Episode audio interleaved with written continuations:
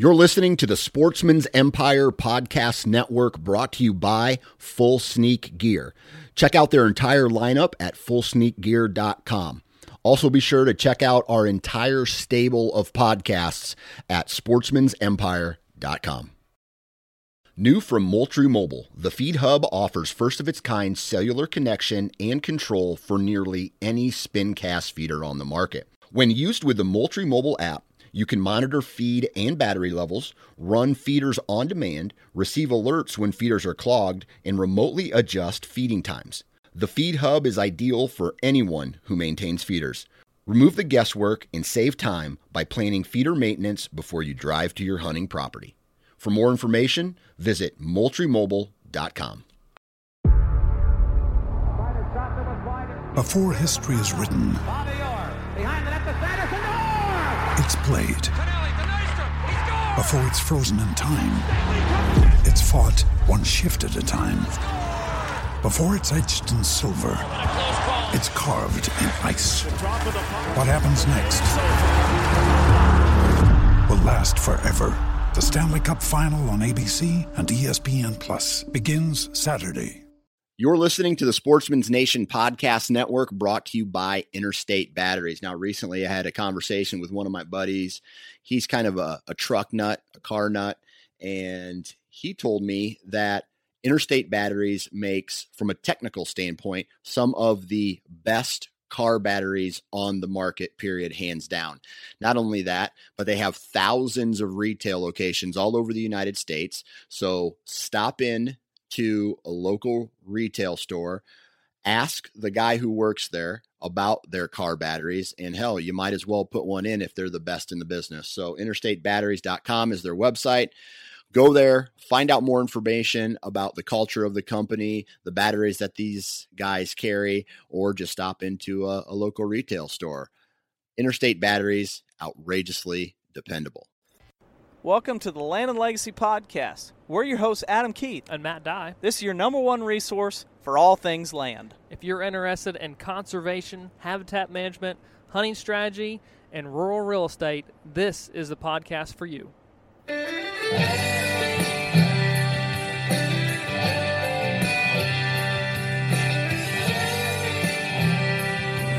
Here we are, back, ready for another one. Dropping some knowledge bombs this week. That's right. Um, hopefully. Um, I hope everyone likes it. yeah. Um, this is something. Oh, man. This is. A, it seems like once a week we end up talking about some sort of this. And by the way, we're back out on the back porch. This is becoming a regular, regular deal. Honestly, it's nice because you got this massive oak tree throwing shade here, and you know even with the west facing back porch, it's nice in the evenings. Yeah, it is. And Really and nice. one thing I notice is it's almost nine o'clock. Yep. It's starting Reg- to get regular podcast time. it's starting to get darker earlier, Yes. Yep. Which is like the first sign of Dang. fall. Is Fall's coming. You you mentioned the oak? You know this thing is I don't, I don't know how big that post that post oak is, but one of the other first signs I see where I'm like, ooh, is when you I start looking in the yard when I'm mowing and there's brown leaves Mhm. that are just slowly filtering in. When I see like the post oaks get that really, really waxy coating to them, Yeah. I'm like, ooh, they're getting ready for summer heat, and Yeah. then that means fall's, you know, coming, and so they are 100% waxy right now, and uh, protecting themselves to make it through what is left to come, and which we always talk about. You know, Missouri, the the least favorite time is late July and early August because it's just gosh hot, humid, no Dry. breeze, dry, and that's just it. But Dry soil, humid up top. It's worst case scenario. yes, it is. But this week's podcast topic, I'm pretty sure we haven't really done anything quite to this um, degree of reading the land, and, and it's in a different way. We, we've talked about like what land means to us. We've talked about how to manage the land appropriately, but from the podcast title, this thing is called "What's the Land telling us. Yeah. And I think, you know, like I've al- al- always heard that phrase, or you know, if these walls could talk, what would they say? Like all these buildings are, you know, see so many different things and hold so many different, you know, memories and for for people. But like, pff, imagine the land. Imagine if that tree could talk. Imagine that that stream could could show you what it's seen. I think a lot of land would say they would be screaming at their owner saying, "Sell me and let somebody else try, because you're killing me." yeah. Um, but but essentially, that's what the podcast is about. Like, how can we recognize through the landscape what it's trying to tell you, what it's trying to like, what are the stressors, what are the indications that things aren't right, things aren't in balance, and I think that's going to be certainly a common theme as we move through it. That word of balance, because there, you know, equilibrium. Was that another firework? That was. What what day is it now? June twelfth. July, oh yeah, July twelfth. We still got fireworks going off. America. Um, but that that word equilibrium, because you know, just in in the just general biology, that is such an important like uh, what's what's the other word? Uh, homeostasis. Everything just kind of works and fights to try and get back to a balance. And um, ecology is the same way. When you look at populations, they move up, down, all around, but they always settle right back in there at an equilibrium. But not too. And for example, not too many animals, but n- but there's enough like like animals not too to many be healthy. prey, not too many prey. You know, it, Yeah. they're always they're always you know Try- moving back and forth within this like spectrum or, or interval, and then they're going to settle back in, or they're going to average out right there at that equilibrium. And yeah, I, you know, when you when you start to piece it all together. And, and we've touched on all of these topics that we're going to hit on today. These are these are like the subtopics of the podcast, but I think that you will see them as we we talk about them in a different light. That wow, okay, that makes sense. We're out of balance Yeah. because because if I if I'm seeing this, then then then I know this is helping I mean, or this is happening, um, and it's a, it's a trickle down effect. And I think that um, it's it's the way, and every region's a little bit different the way it expresses itself, but it's a it's a cry for help, if you will. You know, like everyone's probably got that friend, you know, who like they say these things, and you're like, "Gosh, is that not a cry for help or what?" Yeah. Right? You're like, "Gosh, that must be miserable living in that household," or whatever. he makes the awkward jokes. He's like, "Well, I'll just go home and I'll just I'll just spend the weekend by myself." Ha ha ha. and he's 100% serious. yeah. We've all got that guy. Yeah. oh, he, I swear he loves his wife. But um, there, the land, if we're reading it appropriately, or or I shouldn't say reading it because it's it's obvious. It's when we're observing it appropriately and know what to look for. There are those signs out there. Yeah, And and, I- and basically, what what the signs and what we're looking for, the way we manage is we just want to create a healthy landscape, and so if you uh, if you're looking at a landscape and it's like, man, here's the signs that tells me this isn't a healthy landscape. This land is not healthy, and this is the reason why. Mm-hmm. And there's ma- or there's major there's more fireworks going off Jeez. this is unbelievable. Um, there's another problem. Like it may be, man, it just seems like we're having major issues, and, and we'll get into them later. But um, all these are signs that the landscape's not healthy. Unhealthy landscape creates unhealthy unhealthy plant communities, unhealthy animal populations, Yeah. um, unhealthy experiences for us the list goes on and on and if you don't manage the land as your foundation then you're really just everything, everything is essentially superficial. yeah you're, right. you're trying to build a house on a bad foundation or a bad footer and Mhm. and p- a lot of people can jump into deer management and they're like oh we're going to build a, an amazing roof well it doesn't amount to anything because you didn't It's start at the ground crumble. It's going to crumble. yeah Well, before we jump in, I, I reckon we ought to take a second to talk about First Lite. yeah What pants were you wearing today? That sound that's a weird question, but what what was what were they? Were they the guide light? guide lights Yeah. Yep. Man, those things look comfy. They I've got are. the the Corrugate pants, and then these are the shorts. And um, man, I love these shorts. The other day I was riding, and I um, I don't know hit a bump or something, spilled something on them, and uh, like all the water just pulled up on these things, and I was like, dang gum. Not only are they semi Water much- resistant. yeah, they're, they're, like they're, everything's just beading up. Like I didn't feel it through the skin, you know, to the skin at all. Like I like these things. then we went, we went semi wading in in the Gasconade Oh yesterday. yeah, you saw me roll mine up and You yeah, you rolled Yeah. yours up and buttoned them, and I just took off my shoes and walked across. Those pants dried out like that. I Mm. mean, it was quick. Uh, we recorded a podcast on the stream bank, which you'll hear in a couple weeks. But yeah, Yeah. man, I love those. I had the men's guide lights on, which is their lightweight pant. Yeah, um, that has the ability, you know, roll them up, button them, so they're kind of like capri, long shorts, capris, whatever you want to call them. So they're a lot cooler.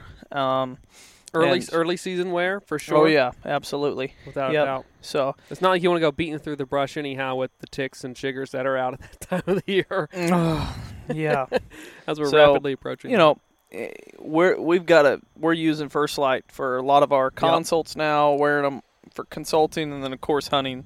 And uh, man, it's just like if you guys have listened to 240 some podcasts that we put out, you know we don't promote a lot of product. Um, hopefully you say that about us. I don't feel like we do, but we are giving sponsor plugs and partner plugs in our podcast, and this is one of them. That as soon as we started using it, from from when we fir- first started to now, every time we wear it, it's like we find a new Love little it. piece of equipment that's like or article of clothing that really really works or, or well a for feature about uh, that that Yeah. particular piece of clothing. So I'm excited for fall to try out some even more stuff. Absolutely, me too. So check them out at firstlite.com. That's F I R S T L I T E dot com. Okay. So what what is the land actually telling us? I think at first, before talk, we talk get a, li- go tell ahead. a little bit about why this podcast came about. We've had a couple listeners over the course of the last few months write in and are like, I love your guys' podcast and, and but the one thing that I hate you for is you've taught me to look at land in a way that now I get irritated driving down the road. Yeah, because I now look at pastures differently, or I look at forests differently, or I look at an invasive species different. I am I am proud to be able to say and not be the cause of the frustration, but be the cause of the knowledge that people are able to then gain about the landscape. It is difficult once you're educated to of a of a of a let's say broken-ish type system, poor habitat, poor landscape quality that you you, can't unsee stuff, right? You just can't. Yep. But yeah, this this kind of is derived from that um, that stem of, hey, we're only as good as what our eyes can see. So so we we can hear about all this information of how to manage the landscape um, every week. Listen to podcasts, videos, things like that, reading materials, but if we don't look at it right and read what the land is trying to tell us, we're only going to be so beneficial.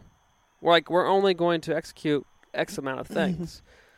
or make make make an impact. You're going to get to a point where you just can't exceed because you're not looking at it right or evaluating the land, working with Mother Nature, not against it. So, yeah, this is definitely going to probably have some light bulbs. I would say go off for people's heads of, oh, that's what I'm looking at, or that's what that means when I see Mhm. this. This is hmm, something is not right. Um, so I, I think, uh, yeah, we- we'll we'll probably open up some eyes. I would say this week, and I'm I'm I'm, I'm happy to do it. I again, I don't want to be the the the, the starting point uh, of stress and seeing all this stuff. But if we don't see it, we're not going to change it. So we can't just like wish it away Yeah. we have to be cognizant of it and then and then take that approach and and execute so you know i think the first one point that needs to be made is observation and looking at what we called last week in the podcast we talked about it in the real estate side of things but i guess we'll just term it the forensics of it what even happened here like how intimate are you when it comes to the knowledge of previous landowners and, and the way the property that you now manage, what happened on it before you got it? Yeah. Like like what was it? Yester no, yesterday, yes. Walking on a property, um, Central Missouri. We were walking through the timber, um, and it was a mixture of post oak, black oak, and cedar. Essentially, that was just at sixty, maybe seventy years old, somewhere in that ballpark. I'm gonna guess. We walked across. Boom. There's a cattle pond, middle of the timber. Yeah. Hmm, okay. Walked a little bit further, started going down a slope. Huh. Now that is a very like clear formed terrace. I'm like, guys, you're standing in a field. What was a field? Yeah. This was a crop field. There were crops planted here. Yeah. Like Ter- y- this is a very Terrace. formed terrace. Dead giveaway. and and I, and I forget what year the USDA or Soil and Water had this big push to put ter- to start putting Terraces. terraces in, mm-hmm. and you know, even here in the Ozarks, there were people with terraces. Yeah, yeah. There there was crops on this place, and like I said, it was it was central Missouri. Um, but sure enough, right there in in the timber, that was once a crop field. Now is timber, 60, 70 years old, something like that. A mixture of of the species that you would assume would be growing back um, with that time frame. And it's like this is important to understand what what the management is. And when I look around and see maybe it's the health of the trees, the species, the composition, the density. Okay, that makes sense as to why now we're looking at what we're looking at. Yeah. Same thing could be said for, you know, um, let's just say a bottomland that got um, that was cut and then planted and now has grown up in noxious weeds, and that was three, four years ago. But then, oh, let's just say Johnson grass. You had a flood Yeah. three years ago. Boom. Now all of a sudden there's just Johnson grass. Well, what happened uh, previously makes a lot of sense as to okay, now, now what is that you're looking at? What is that going up your wall? It- It's not going up the wall. What? It's a It's a spider wall? spider. There's a spider that's been going up and down while we've been Oh, sitting wow, here I talking. see. Okay, I'm and uh, I pointed at him a couple times. Got a spider that keeps going up and down and back up, and and now all of a sudden something else He got captured hauled up to something. him. he sure did. He's gonna snack on that for a while. you know, Um, and th- and that's something that like you can look across that. That's kind of the enjoyment of, of, of standing and st- studying land history is kind of just understanding what was going on in the past. And so, like your terraced example, another example that you can find is walking through timber that's all about the same size, and then hitting like the crest of a hill, and all of a sudden there's like a line of big trees, Monster trees. and you're like, yes. oh, there was clearly something different between these two. Mhm, One was mhm. field, and at some point grew, grew up. Yep. We see it all the time in real estate. Absolutely. All the time. All the time. And when you go back east, because there's been so much exchange of hands and land, Oh yeah, whenever you're walking around property boundaries, you're usually seeing giant white oak trees, red oak trees, um, chestnut oaks. They're everywhere. Some post oaks, some some pines, because those aren't being cut because they're right on the line. So so they're they're they're boundary line trees, and they're huge. Very very clear indications of what may have occurred on either side of that property line at one point or another. The other the other one is you're walking through the through the uh, the timber and you just trip on fence, and you're like, "What the heck?" There, there's Yeah. woven wire fence coming well, through. that, you see that on my family farm. Oh yeah, yeah. Or you see rock fences. Uh huh. Yep. Rock the fences. So when I was in Maine, turkey hunting, this was years ago, seven years ago or so, we were just walking through early spring, and there was rock fences up through the northeast, absolutely everywhere. It was incredible. You'd go, and the fields were smaller then, right? So so they cleared them, built the rock fence, and they're only farming the smaller sections based on time and equipment. And so you'd walk another 200 yards, boom, there's another fence. You'd walk another 300, boom, there's another fence. It was really cool to see, Huh. but that landscape has just drastically changed. Yeah. But it's important though to be able. Another big one is creek beds. Oh yeah, the way creek beds have changed. Creek beds have changed, both from flood, from man-made or it's just Sure. natural. Yep. Um, beaver sign Oh yeah. is another really cool one. We'll go through the list and break them down. So the it's important, let's just say, to be observational when you're out there. Use the forensic, understand what all that stuff means in your given area. Um, but then that will lead you into for for the, first kind of subtopic, invasive species. we talk about invasives all the time. But what is the land trying to tell us when you have invasive species growing at a density that's alarming, right? Here and there they happen, right? Yep. A lot of times when they start, they start along um, the roads where wherever human activity, Power lines. yep where human activity is, is most consistent, right? Yeah. So um, that's kind of the point of origin. Once you see them start to creep and take over elsewhere, that's when we have big issues. But but why are they like that? Like why? What does it mean when we see them growing at a really high density? To you, what like what's an indication there? What what is the land trying to say to you, Adam, as you're walking, consulting a property? You get to 20 acre um, woodlot in Illinois, and it's just straight bush honeysuckle. What's happening? You know, a lot of times when you when you find those areas, Illinois is a great example because that's pretty much you just described three quarters of Illinois forest. Yeah. Is you have mature trees and then you have just Ohio, an, an understory chocked full of autumn olive or bush honeysuckle. Yeah. Pick your poison, and it typically is like this. To to me indicates that this this forest has not been managed. It hasn't been thinned. It's been closed canopy, and you have a species like autumn olive or bush honeysuckle that can still thrive in full shade. And there hasn't been fire, and there's been almost no management because the fire, which you have these two species that aren't adapted, haven't evolved with fire. So there's been none um, because they are in such a, uh, a a high density, and then if you had some openings or more sunlight, you would have more native species fighting back, or at least somewhat colonizing in the area. And, and I think that's a good point to look at in a lot of places where you see also that heavy invasive species is what else may be out of whack. If you're Yeah. not getting that regeneration or that strength and that vitality coming back from the natives there, well, you might also be dealing with high deer densities Oh yeah, or overgrazing or or lack of management from grazers like cattle being in woodlots. yep. Those are and signs. and the, and the reason for that is go with deer specifically. Sure. Deer are more just like uh, I mentioned with the reason why the the non-natives can't handle fire. The natives get browsed more by deer because they've evolved with those species, so they Yeah. it's a known food source.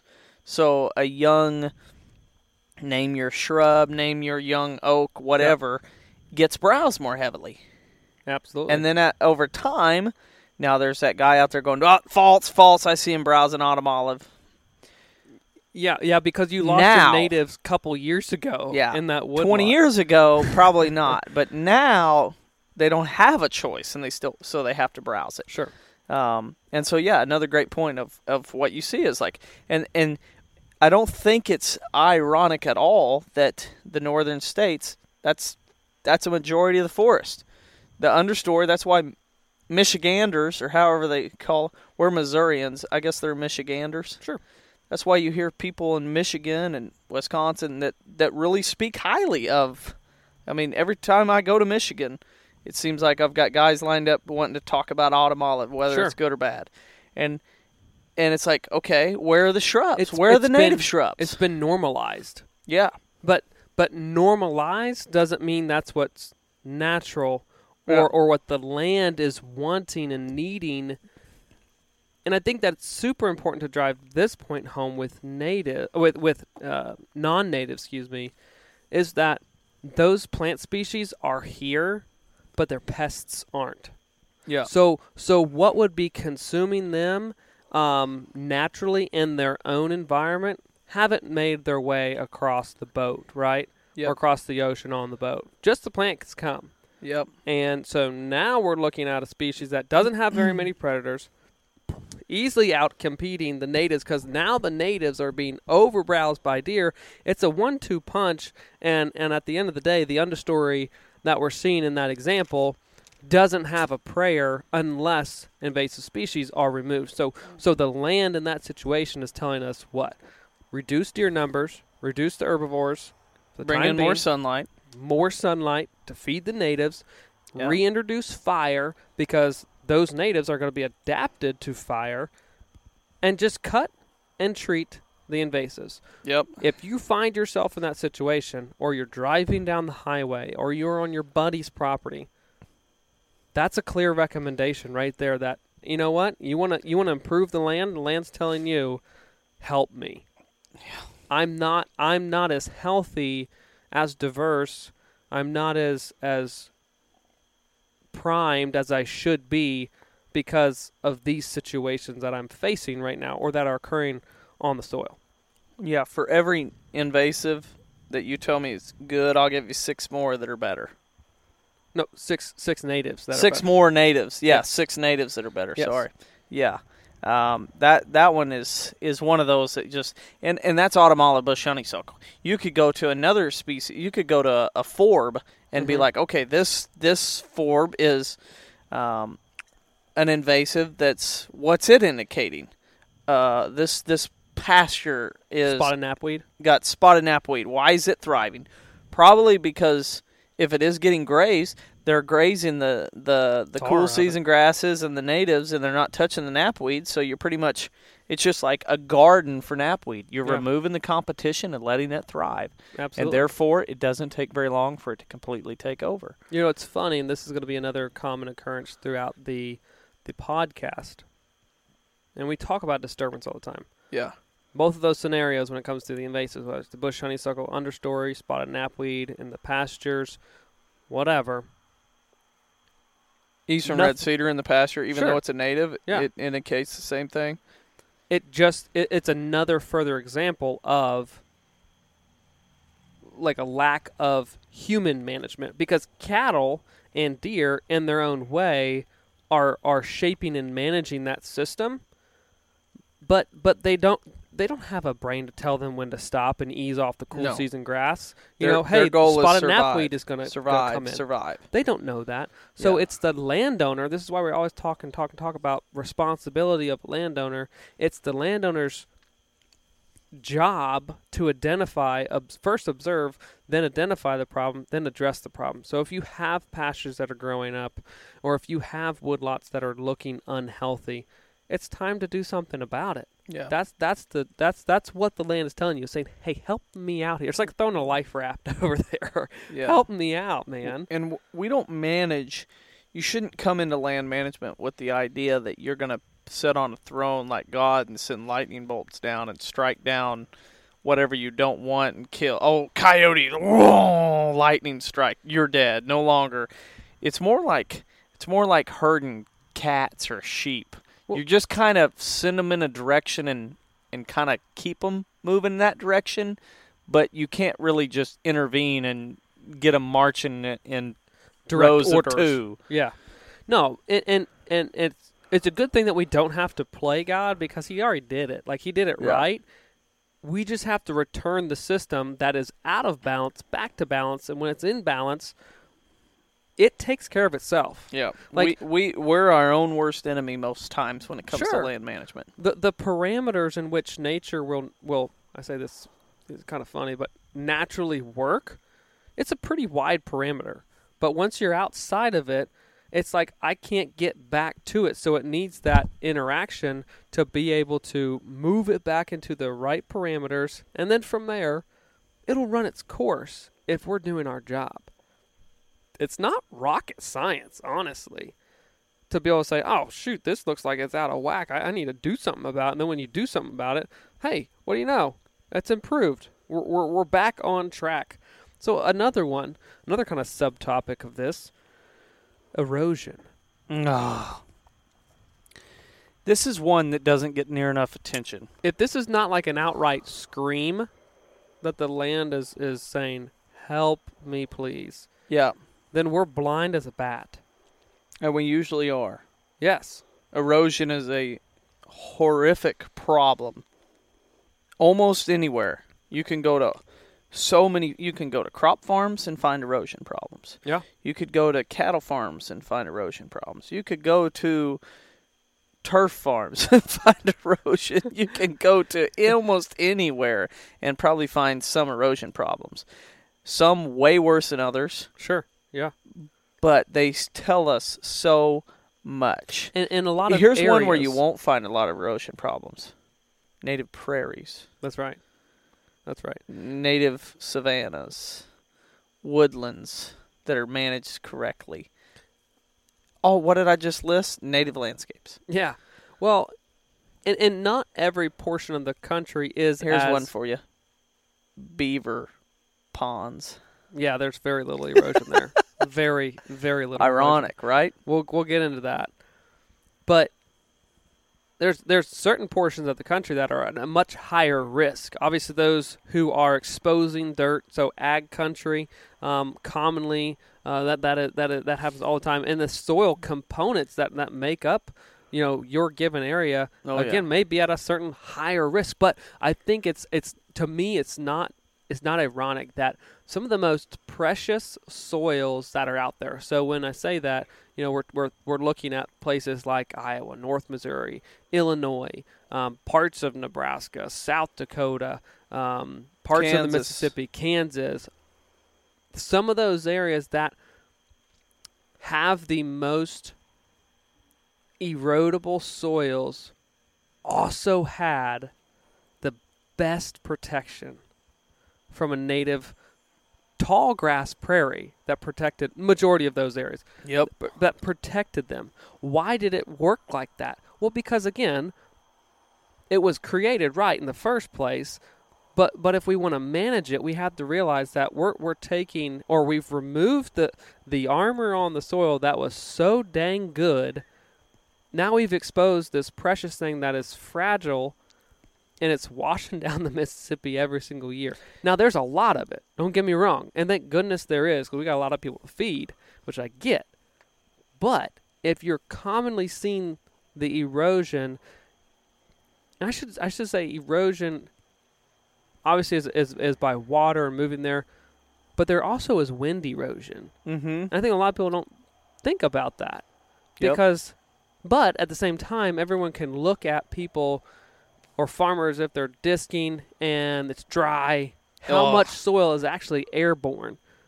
There's wind erosion as well. So, so again, that armor on the soil is super, super important. Yep. But we have to just, and I'm not, I'm not sitting here saying that the soil in all those areas we shouldn't plant crops. No, no, no. We just need to do it in a way that's responsible because when we see trenches and we see land levelers and grading in ag fields every spring or And- late winter And yes, to fix what's happened, that's a sign of I- I should I should protect this better. This is a high commodity. That you want to talk about a foundation?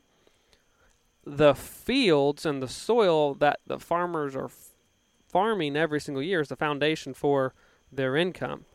Yep. Let's protect it.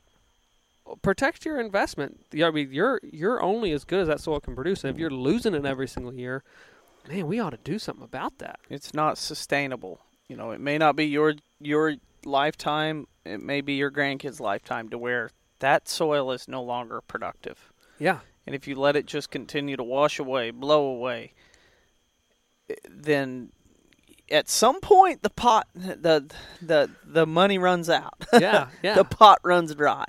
And you know, that's not just crop farming though. You have massive erosion problems with cattle farming. oh, 100%. like those same places you listed. We we work all the time in southern Iowa mm-hmm. and west Iowa. And what do you see? You can see a cool season grass, probably smooth brome, with a, not much of a root system, be there forever, and you can walk to those ditches, and those ditches are ten foot cliffs. So, so a couple things on that. Again, we're not saying take all the cattle off the land. Absolutely. bison were here, right? By now, they've listened. Hopefully, listened Yeah. to podcasts and know we love cows. But what we're saying is, The right management. bingo. Do you see that same type of erosion on farms that are responsibly grazed? When I say responsibly grazed, likely rotationally grazed, where they're leaving residue Yep. and they're not stressing out that plant, where that plant has to reduce its root system and does not have much vegetation on top to break up water droplets Yep. and infiltrate into the the water into the root system. If you have overgrazing, you have erosion. Yep. If you rotate and you manage the cows appropriately appropriately and use them as a tool and if you will respect the grass and what it does to infiltrate water you probably don't have erosion. You probably has minimized that a lot on Yep. your property.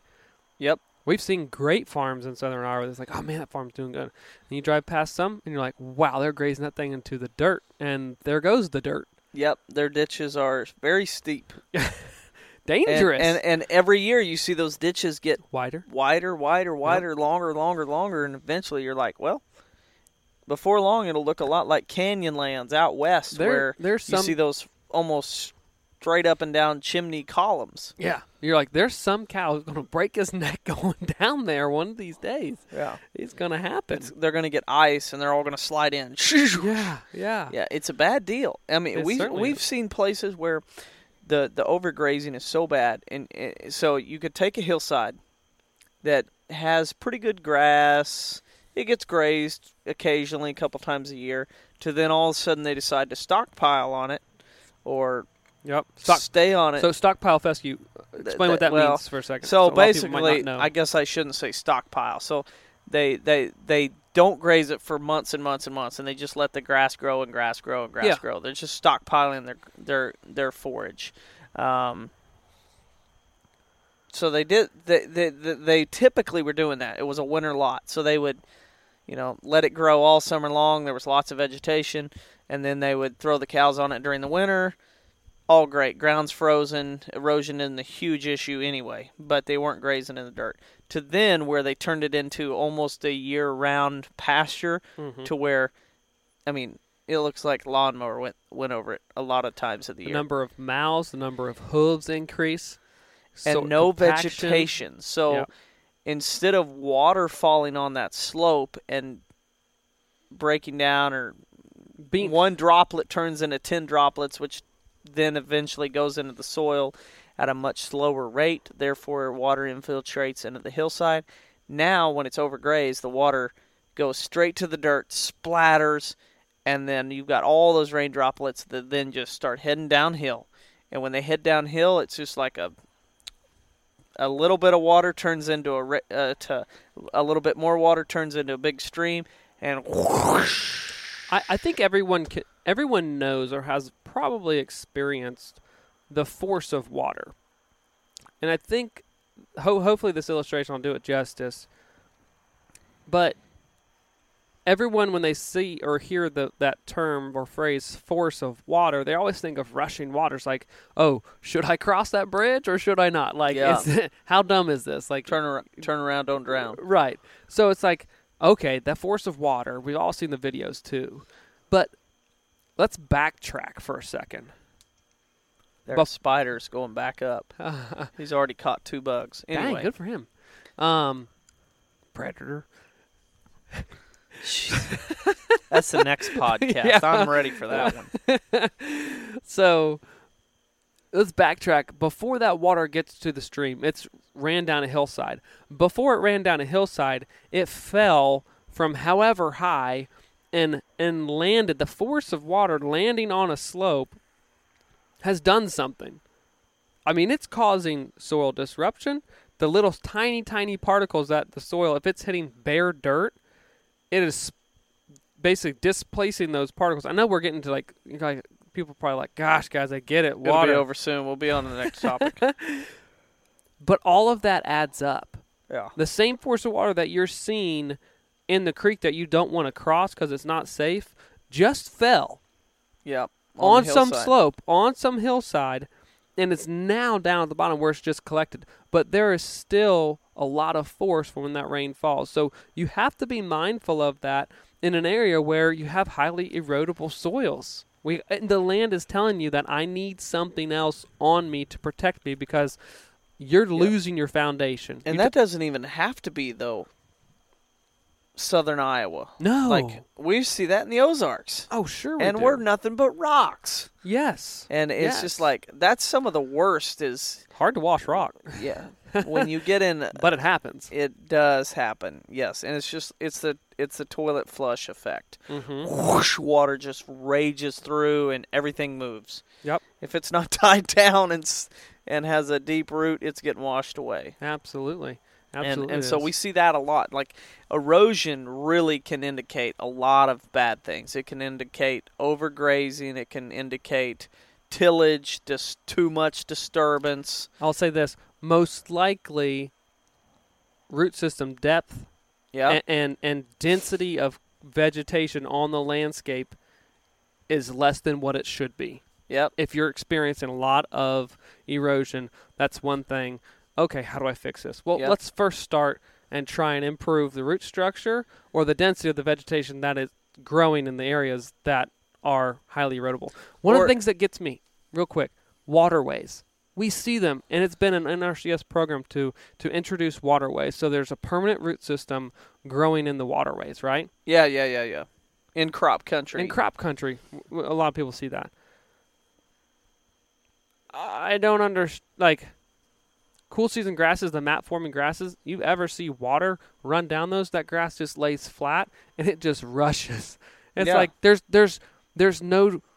We call it a grass waterway, but what happens if there were sh- some shrubs? What happens if there were some bunch grass? What happens if there were some deep rooted grasses that had more mass to them that displaced, slowed the water down instead of it just rushing fast mm-hmm. down and then into the stream, getting it off those fields? What if we just let it settle? What if we just caught it and captured it? yeah, you would think. I'm that not makes saying a lot the government does many good things. The The idea was good, Sure, it was but good. the execution was bad. I think it can be Because a lot of times they're smooth brome. let, let's say we, we can improve the, the, the waterway situation by diversifying what's growing in the waterway. Mm-hmm. And it's a trickle. And, and what's what's the phrase? We all live downstream. Yeah. Right. Think about that for a second. We all live downstream. Those poor those poor folks down in Louisiana, Mississippi, they get all they get all the the mess from up north. No doubt. I mean, Woo! That poor Gulf of Mexico. yeah, for sure. And I think uh, just erosion in general is one of those that, like, I- think we experience it on over 75% of the farms we go to. Like, I was working a farm just a few months ago where the guy doesn't have many crop fields at all. He's mostly timber. Mhm. Um, and he's got perimeter roads, or one in particular was a perimeter road that kind of had a a little a little up and down. Yeah.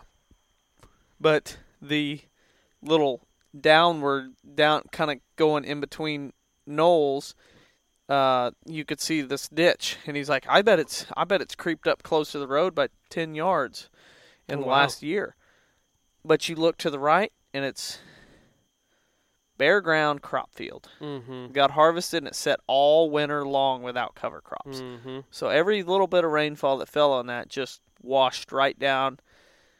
Whoosh, and there's just too much power, and it just sits there and just eats that bank. Right, right. and it's right. like, well, eventually, I mean, even a tin horn, like Yeah. we're not solving this problem with a tin horn. We're solving this problem by getting out in that field with cover crops, or getting out in that field with cover crops and buffer strips, and slowing that water down out there. We're Yeah. not fixing it right here. right, right, right. It's like a massive gash with a band-aid on it. Like yeah, we yeah. can try to keep the bleeding down, but we if we really want to take care of it, we have to get to the root of the problem. That's it. That's funny. The root of the problem. It's ironic. Yeah, with a root, right? Next topic: Another firework for you. soil health. Yes. Everyone's taking like soil samples before, right? Yep. What does a soil sample tell you? The nutrients in the soil, Yeah. or nutrient availability in the soil, the pH, Sure. um, organic matter. Cation exchange. It Yep. gives you a sample of what the general health function of the soil is, right? Or what it can, can't do, what needs to be improved, what doesn't need to be improved, what should be Typically, addressed. it tells us all how bad it is. Yeah, exactly. so, a lot it's of the bad, other, but it's not real bad. It's not as bad as it was last year. but the cool thing is that there is an indicator for overall, like we can clearly see what the land is trying to tell us with soil health yeah. by taking soil samples. You know, invasive species, erosion, the other topics we're going to get into, they're not going to be quite that same. Like, okay, this is a clear indicator we got we got an issue. But I want the to take soil health one. yes, Yeah. but I want to take a second to say, just because there's not like this sample that you can take, you send into a lab, they send it back, and here's where you're at, doesn't mean that the others don't have validity and that you shouldn't be paying just as much attention to them because obs- observing those stressors in the environment should tell you what to do. Just Yeah. like the soil sample should do the same for you too. So, right. Soil health is super important. We're seeing massive movements in in soil health, uh, regenerative agriculture, trying to bring back um, functionality of the soil, protection of the soil, um, improvement to better ourselves, better the food that we eat, better the animals, better the environment, all these different things. I think everyone is, is very well aware of that movement, probably if they're listening to this podcast. But what are some of the stressors that we see or the indications from a soil sample or other just maybe it's just vegetation of plants that we're seeing? What Yeah. are, what are some of those things that we see we're like, ooh, probably should should look into this soil here. Yeah. Something's not Some right. Some of the common ones we see is, and they're not all true, like completely true. Yeah. There's a little truth to them, like broom sedge here in the Ozarks. Yeah. People say is an indicator of acidic soil. Yeah. And that you need to lime your field. Well, yeah, there is kind of a correlation. there but it can be a correlation. But it yeah. could also mean that um, there's been overgrazing during the spring, Spring and, early, summer, spring and early summer. and then you yep. so you you release a, you release or kill uh, oh pr- you stress the competition for the broom sedge and then just let it go crazy late summer yeah. Once you finally say, "Oh gosh, there's not much grass left there," you pull Yeah. the cows out, and what what grows? or Broom sedge. or at the same time you graze in through the summer and you have a cool season pasture and so the cool season grasses go dormant and then that broom sedge being a warm season just goes nuts Yeah. and you do that for a couple of years and you're creating the perfect growing conditions for broom sedge Mm-hmm. and so it could be acidic soil you need to add some lime or it could just be that your management is off right. and that you're managing to promote broom sedge and you don't even know it Correct. Correct. Um, correct. Hundred an- percent. Another common one that you see in the food plot world may be um, you can't grow turnips. You don't know why you're not. Mhm. You you plant turnips, you're not growing, and it could be that uh, you're lacking some of the essential nutrients that's that's crucial for for uh, for turnips. Um, Yep. You know, we've talked a little bit about it in in our research and stuff we've done, but like uh, boron being important, and and some of our food plots where we've struggled to grow turnips the last few years, doing soil tests, there's not much boron. Yeah. And being important, uh, an important nutrient for brassicas, it makes sense. Or it's just uh, a drainage problem. Yeah. Um, there's so many moisture. indicators. Soil Yeah, moisture. When, when you look at the clover food plots, another food plot example. yep. Guy says, "Hey, I've got this clover food plot. I've had it for about Four years. four, four years, and I Yeah. cannot keep weeds out of it." Yeah. Well, is that a is that a poor function of the the soil, or is that just a function of your lack of management of the clover? Your lack And- of diversity. Yeah, and, and understanding of what that clover is, being legume, fixating nitrogen, adding it to the soil. Maybe you have a high deer density too, and they're grazing into the dirt, and or and or you're not protecting or shading out that clover during the summer, the the Yeah. stressful times, or you don't have that diversity into that system. We see this. Agronomists or or, or uh, um, for for farmers in ag fields, they go out and they're pulling leaf samples. They're looking at um, plant structure. They're looking at all these different stressors and signs of individual plants, corn, soybeans, wheat, cotton, all these different things to then dictate, say, okay, we're off on something. Yeah. We need to make this adjustment. Um, maybe maybe maybe the the um, it's zinc for the corn this year. So you Yeah. go and you put just zinc down. Maybe maybe it is you know these micronutrients, and that plant shows the stress of that. Um, now now I need to go and adjust it. Yeah. It's no different, but but the but the what I guess I say what grows or what does not grow should tell you something. Or and so on that note, like you you see a whole field of mare's tail, Mm-hmm. and you're like, ah, it's taken over. It's my food plot. Yeah. What what what does that tell us? It tells us there was a disturbance. Yeah, we had sure. bare ground, and nature's covering it Yeah. because it's a warm season annual, and it follows disturbance. Pokeweed, uh, a, a lot common of pokeweed, ragweed, common ragweed, pokeweed, mare's tail, pigweed. Fireweed or Burnweed, burnweed, Yep. whatever you want to call it. Um, like typically you see those in in disturbed sites in forest, and you're like, I've never seen this stuff before. Where's it? At? Uh, Well, you had a disturbance. There was bare ground, and nature tried to cover. it. Yep. Yep. That's it. So so if you're if you have food plots and you're you have all those weeds and you planted a monoculture of beans, And they're getting overbrowsed. that's one, that's what's going to happen. Uh, Yeah. Number 1. Number 2, what else is the sign? Hey, maybe there's not enough area devoted to that or number 2, which is the most likely 2 and 3 is the most likely occurrence. You have too many mouths Yeah. And number three, you don't have enough food elsewhere on the property to combat or balance out. Ooh, there's that other word. Balance back out the browsing pressure Yep. on the food plots versus the native vegetation. And I know we have done it. We have talked relentlessly in the summer, and probably next week will, with some additional uh, podcasts that will be happening. But native vegetation fares far better in heat and in dry times than Than a food plot non-native food plot. varieties, Yeah, especially soybeans. without a doubt. Because let's be honest, soybeans. there's no argument. soybeans are not the they're not really the John Wayne of plants.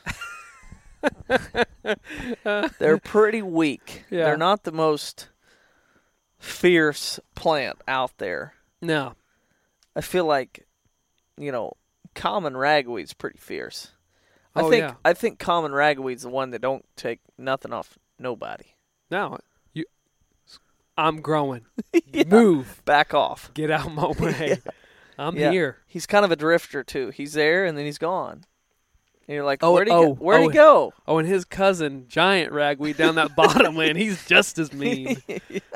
yeah, and then you got you got soybeans that are like, Oh, yeah, eat me. Oh it's hot, oh it's cold, oh it's too wet, oh it's too hot, uh, too dry, Yep. oh there's too many deer. Here's five pods for the winter. Yeah. Good luck. yeah, yeah.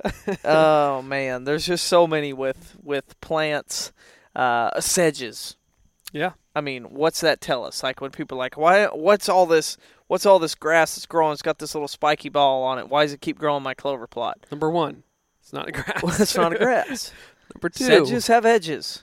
number two, it's probably wet. It's probably too doggone wet. It's Yep. it's a drainage issue, and it tells us by looking at the land that there's too much water that either is sitting here on the surface or just below the surface, and that's the plant that has adapted over time to grow with wet feet. Yes.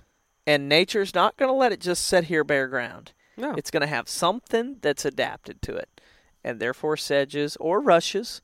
Um, and voila, there it is. Yep. And man, eh, just understanding how to read the landscape and, and know, oh, okay, you know, I have a I have a drainage issue. That's what I have here. Let maybe I shouldn't try to plant this, or maybe I should figure out how to fix the drainage issue Yeah. if that's a possibility. Maybe and- the easiest solution is this wasn't the best crop for that area. This wasn't the best variety.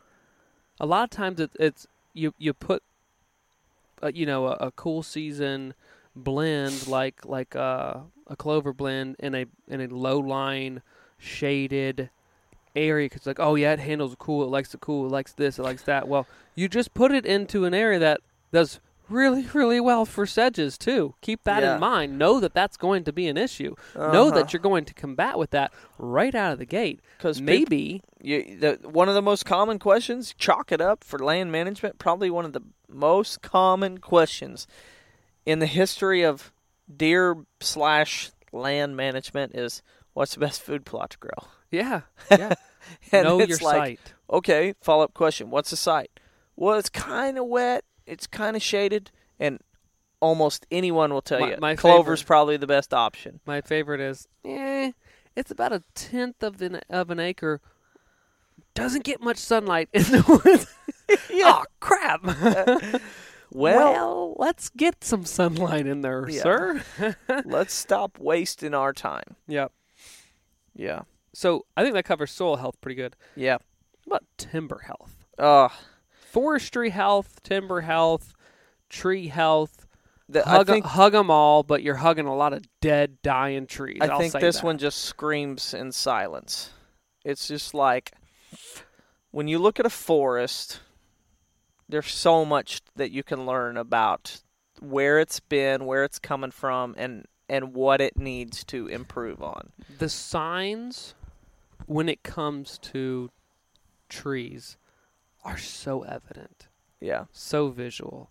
Whether you're looking at tree shape, tree structure, limb structure, dead limbs versus alive limbs, density, rings of the trees, everything. You can Yeah. look at and be like, well, that's a sign, that's a sign, And- that's a sign. and the reason why trees are so much easier is because it's easy as I look over my right shoulder at this big giant post oak to know that that one's been here a while. He didn't grow in the last 30 years. no. But when you look at like big blue stem growing in a field, it's a little bit harder to go, well, how long has that been here? Right. Let me do a core sample on that there Yeah. little blue. Let, us count its rings. Let's count its blades. You can't do it. And you know, you can look at the crown of a of a clump of big blue stem, but you still can't get as accurate as looking at a big No. tree, um, doing a core sample and, and going, okay, yeah, I, I- I have a pretty good idea that that tree didn't grow in the last 20 years. Yeah.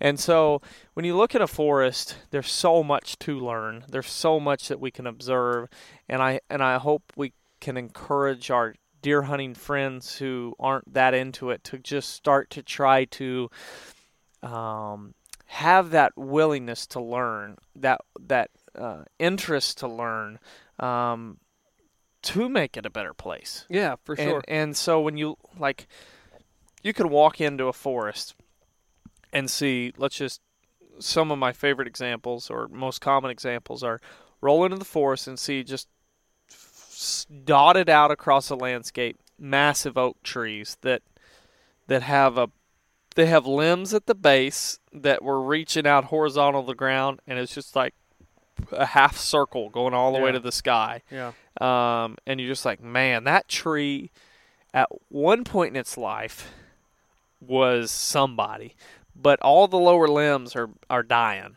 and people will tell you, oh, my, my my big oaks are they're dying, the lower limbs are just dying. Well, it's probably because it's now self pruning because there's too much other stuff growing around it. It has to focus on growing up now, not up and out. It would be foolish for the tree to to send nutrients and energy to an area that was that receives zero sunlight. It's not going to do that. So that's why it's sacrificing those limbs Yeah. and it's struggling. Be- And, and here's one of the things that I think a lot of people don't don't think about when they're looking at trees. But think about this for a second. If there is a lot of competition above the soil, so like in the canopy, if you can see stress, you can see the sacrificing of limbs, you can see canopies or limbs reaching out for just a little bit of sunlight, this and that. Yeah. Imagine what's happening under the soil. man. Imagine that kind of competition. How It's not- crowded it is down there. Yeah, how Or crowded is that? If you want, if for our deer hunter friends here, for our dear friends here, um, if you want to find out, and you're wanting to put in one of your water tanks or a swimming pool. Sure. Just take a shovel out there and start digging. Yeah. Tell me how much fun. And do it without a pick because you're going to run into no lots picks. of roots. No picks and a dull blade. yeah, a square shovel, yeah. a square-headed shovel. You got to go dig a pool. Yeah. Uh, I- you're going to run into all kinds of roots, and you're going to be so mad. And now you just picture the fact that, whoa, there's a there's not much room down there. There's not much room. So that that's one indication of okay, and, and then the bark itself too. You can always see stressors of bark and this and that. And there's there's things like And well, and then you go into maybe you're going to it, but this is a hot topic. You don't see any three foot and smaller next generation trees. mm-hmm, You're just Mhm. like, where's all the young oaks? Like they're not here. Yeah. They're just they're not here. Why aren't they here? Why do I have? What does this indicate? Even age stuff here, no understory, or is why is all my mid story either black gum, red bud, or dogwood Maple. or maples? Where is all the Or other sweet oaks? gum. Why can't I just regenerate the the stuff that I want? Where's all the egg that the young ones coming from that oak? Well, Yeah. there's plenty of seeds laying here. Let's let's do this again. Yeah, lots of seeds fall. Right. Yeah, I've got competition from squirrels, competition from deer, turkeys. bears, turkeys, all these things that are consuming them. And don't get me wrong, there's years where there's ample, overabundant. And there's some there's excuse me, where there's less. But regardless, there's a lot of things that are eating them. Yeah, But what also happens is when you look back at history and say, well, there was also fire on that landscape. yeah. So so maybe the species that are growing there, such as the red maple, the red bud, they're not going to handle fire as well. So if I reintroduce fire, or or maybe it's so far gone that I need to cut those Yeah. things, get sunlight back in there, and burn those oaks, will pop. They're there. There's a seed source there. They just need the right environment to be able to grow. We're we we just did a video on this. yeah. You'll see That'll guys release y'all sometime see that soon. coming. Yeah.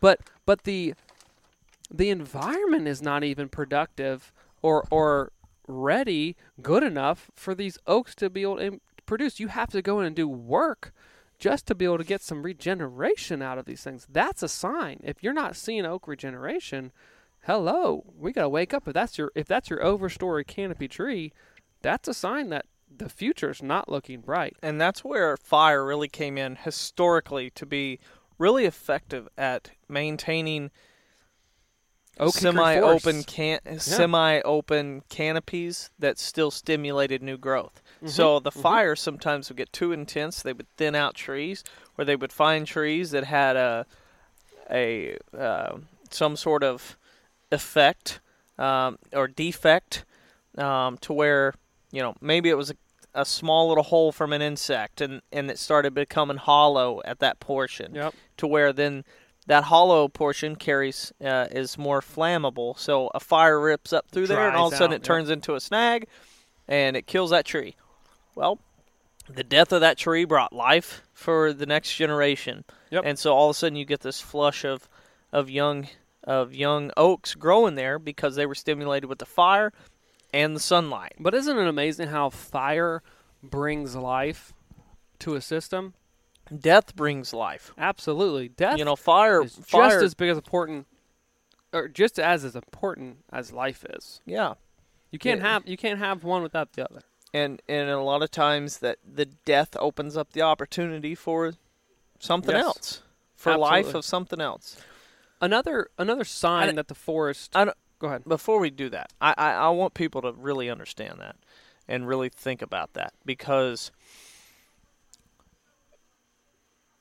we forget that all too Uh-huh. often Uh-huh. that things have to die for other things to grow Yeah. and especially in in landscapes that yes we get connected to trees and plants and things but if we forget the fact that some things have to die like deer for some reason we all want to think that we don't want to lose lose a single deer on our farm. It's like, oh, I lost a fawn. Oh, I can't believe it. I got to shoot more predators. Oh, I lost a buck. Predators killed him. Son of a gun. That's nature. We cannot forget the fact that just as much as we love deer, they're not that the land doesn't love deer more than they love predators. Or or they don't they don't they're not born or they don't die all by the hand of man. no. They die by natural causes. The world's I mean, I shouldn't say the world. The natural world is is an ugly place, right or wrong. It can be a beautiful thing and it could be a, a gruesome thing, but it's real. But nature happens. Goes on. Yeah, a hundred percent. That that goes back to the principle of ecology. It- you're just managing and trying to find again the balance in the system.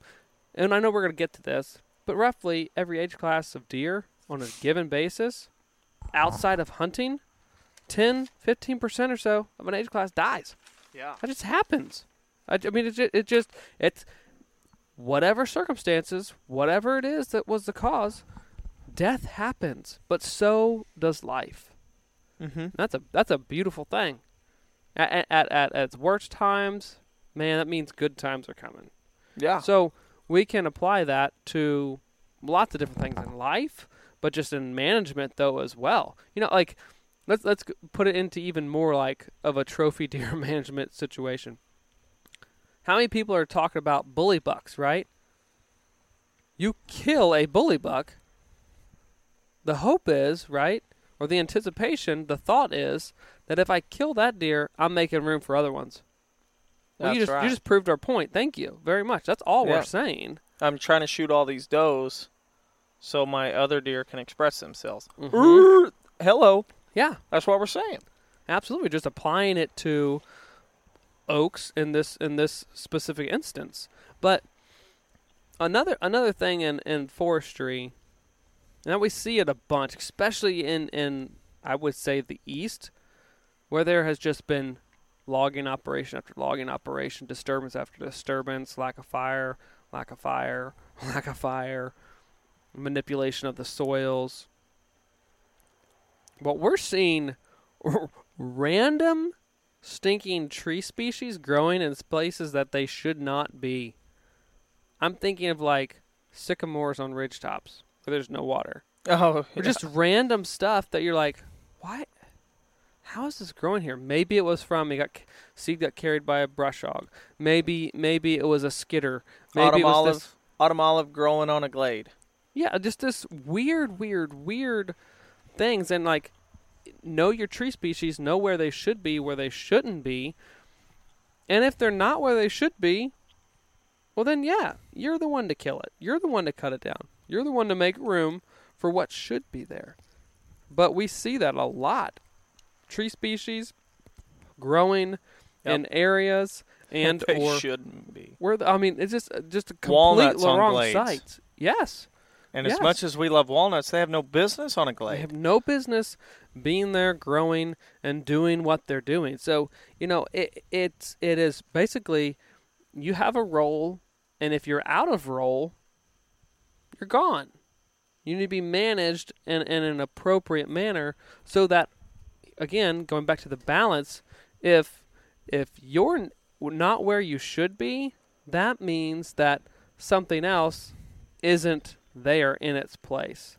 So so if you've got that walnut growing on the glade, well then we don't have little blue, we don't have pollinators, we don't have a smoke tree, we don't have all these other cool things that should be on a glade growing. Yeah. So so we got to fix that. These are the signs. Get back in your place. That's it. Yeah. It's totally it. Yeah. There's just so much. An, an, another quick one, and we, I know we talk about this a lot, and Kyle and Frank do a fantastic job. Um, we had Mike Chamberlain on earlier, and we Mm, discussed thoroughly, um, you know, just decreases in, in general populations, and, and I don't mean decreases in populations from a from a natural standpoint, like we've been talking about and referencing that that equilibrium of Yeah. you know populations rising and falling, rising and falling, but we're talking about steady declining. yeah. That is the land saying, "I'm not efficient." Yeah. Enough to support this species. I Yep. can't do it in my current manner. So if I'm if if if we're experiencing a decline of species, then we need to we need to change the landscape. We need to Yeah. improve it to be able to then bring those species back. Yeah, yeah. Um, Everyone can relate to that. Everyone can Yeah. see that. Uh, I mean, I- I- there's It a story everyone can you know know. guys in the to. north where it's like, man, the deer just numbers aren't near nearly as good. Where's your young forest? Where's your shrubs? Where's your winter forage that deer can survive on? Because you're losing fifty percent of your deer over in, in the last three years. You've lost fifty percent of your deer during the winter, and you have way too many deer because you had mild winters for the five years before. So deer were really being able to. The population was having the ability to Mhm. grow, but then you don't have any food. And the and the land says we don't have any food because nobody's managing our forests. They keep putting out our wildfires, which is trying to kill trees so we can have more young forests, Yeah. and we just don't have a way to feed them. So therefore, some of them have to die. I went to uh, Smokies this summer for a week. We were in the park. I don't know, Smoky Mountains, he's Yep. talking. Smoky Mountains. We were in the park for I don't know, a couple hours and a few days. Obviously, the fires there, pretty pretty substantial. A couple Oh, years you're ago. around Gatlinburg, yeah. Yeah, pretty pretty substantial. Um, when Come I on, look- tell me I how look, it looked. When I look back now, it's like goodness gracious. There's so much growth and understory development, young forests, shrub communities. With death comes life. And we're not saying that obviously at the expense of businesses and homes and, and Yeah. lives and everything. But but that was an event that did kill trees. I mean there I mean there were trees that were just smoked. You're like, whoa, that that hillside got hot. And Yeah. you could see, see, you know, if you could see off in the distance in a couple areas, you could see, like, oh, okay, that was a spot. You know, that that, you know, flames, embers dropped over them that hillside, and then that back slope didn't burn or didn't burn Mhm. that intensity, whatever. Yeah. Um, but you're like, yeah, there. Wow, we've got pockets of high intensity heat, killed Yeah. trees. We now we've got all this diversity. So um, the understory, fantastic, fantastic. So anyhow, Mm-hmm. catastrophic ca- catastrophic events. I feel like though are the signs, like like like the blinking red light in your face of of an unbalanced system. Something Mhm. is so out of whack that something comes in, wham, and has to like reset the system because things are so out of balance. And I think that this is very hard for people probably to, I would say get on board with. And and I don't let's just say it's not a well adopted theory. But things like EHD, Oh, what about emerald ash borer? I'm thinking Mhm. like, and that now that's an invasive bug that comes in and kills trees, right? But kills the ash. You go up in Michigan, emerald ash borer. Pennsylvania, I New can remember York, where it's just like Ohio, they killed they killed these ash, and I look and I'm like, as we drive through, I'm like, this was ninety percent ash. Yeah. Where's the diversity? not only where's Southern the diversity, beetle. yeah, not only where's the diversity, where was the sunlight in the system? Yeah. Now we've got it. Now, now something had to die. Don't get me wrong, Yeah. but you can't tell me that that the death of those trees, although there was economic loss from the timber value, didn't bring additional value back to the landscape and a necessary In a additional value in a different value. in Yeah. a in a different Not in a timber value, but maybe in a habitat value, right. a diversity, a biodiversity value. beavers. You start you start damming up massive tributaries.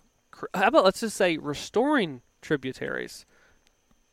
Stop erosion, increase rush and sedge communities, increase Willows, Wetland- red osier dogwoods, button bush, tamaracks, buttonbush, wetland species plants and trees and shrubs, amphibians.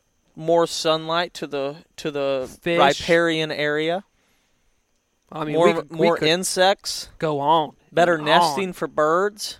I, I was not. I'm not even kidding you. A week and a half ago, I was in Central Mississippi. Landowner really appreciated him. He Why goes- don't you just call this podcast? What's wrong with us? really appreciate him because he's like, man, I, I've, I've got these uh, these beavers and they're coming in. A portion of this property um, was planted pines and they were consuming some of the pines, um, or, or you know, consuming the bark in and around and, and killing out the pines. And we're talking, you know, maybe at most two acre section. And I'm like, number one, Cool. Why were there pines even planted here? Yep. I mean, we're t- we were in an absolute bottomland feature. There had no rhyme or reason for those pines to be there. They said, "Well, I could plant them. It's dry enough now. Maybe I'll plant them." Yeah. They planted them.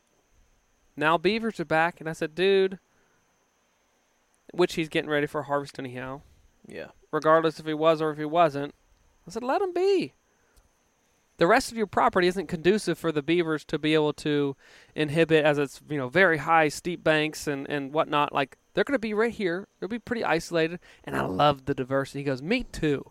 And I was Yeah. like, "Man, that's a refreshing thought. Good on you, sir." Yep.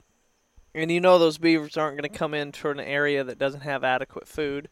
Um, so there's something that's attracting them there. And then hopefully, because of their work, they're going to increase diversity. They're going to slow erosion. Yep. And yay! I mean, what what are we doing this for? Well, like, he- here's another one. Guess what else was in that bottom? In that, as a, as an invasive species, in the bottom growing sericea? Japanese stilt grass. Okay, so they're going to drown it out. They're gonna drown out the sericea. I mean, excuse me, the the st- the stilt grass. They're gonna Yeah. drown it out, man. Yeah. They're gonna kill that seed source right there. It will be underwater. Yeah. Good luck. Hallelujah. Here comes Phragmites. oh man, but uh, There's just dise- so many disease, things. pests, If we catastrophic would fires, flooding. It cr- it it is a it is a dir- direct correlation, I think, to signs of of very stressful environments. We I, I know it, uh, this is probably some of the first podcasts we ever did back in I think it was 16, 17. 17, We didn't start the podcast Okay. till 17. 17. We had that really really bad flood that year in April, and we were talking about just all the mismanagement of southern Missouri from the the lack of glades, the the the cedars and what they've done to the understory as well as those glades and water retention and infiltration and we have all these massive flooding events. Yeah, no, don't get me wrong, 15 inches of rain over a short amount of time is still going to flood, but was it going to be that bad? Probably not. If we had an ecosystem that would handle that fire. We about hundred it then. percent. The the idea of what we're what we're doing on Prairie Hollow property, the family farm, is we're not going into this thinking we're going to slow slow erosion down because we bring in beavers into the bottoms. Right. We're going to slow erosion down and build up our water table because we're going to start on the ridge tops by creating plant communities that catch water and are a sponge effect to soak water in. And on the side of our hills, soak water in. And on our valleys, soak water in. And then what water does run down is captured with beaver uh, in right in restored riparian areas. Now take that thought right back to what we talked about when we were, we were discussing erosion. We were talking about that guy who's sitting there. Should I cross this creek or not? And we backed up. Where'd that water come from? Well, at first Yeah. it probably fell on a ridge top somewhere, right? Yeah. And rushed down. Perfect example of I'm starting from the top down to the bottom. Yeah, I'm improving this. I've got the plant communities. Step one. Yeah. Now I've got the I've got to produce the plant communities and graze appropriately in the bottoms. Once I've Yep. got that root structure, I've got water infiltration, and I'm slowly entering or allowing that water to enter into the actual stream bed itself at a slower rate. Then I'm ready for the beavers. yeah. Seeing is It's a process. It's a process, but you can't you can't begin that process unless you see first that there's a problem. yeah. And the land is telling you There's massive problems. you listening right now. There's problems everywhere. Yeah. There's problems on our farm, your farm. You wanna talk- Everybody's farm. What's that meme? It's like you want to talk about problems? I got problems. Yeah. yes, there there are issues, and and again, we, I'm not being a Debbie Downer because I got 99 problems, but erosion ain't one. yeah, yeah.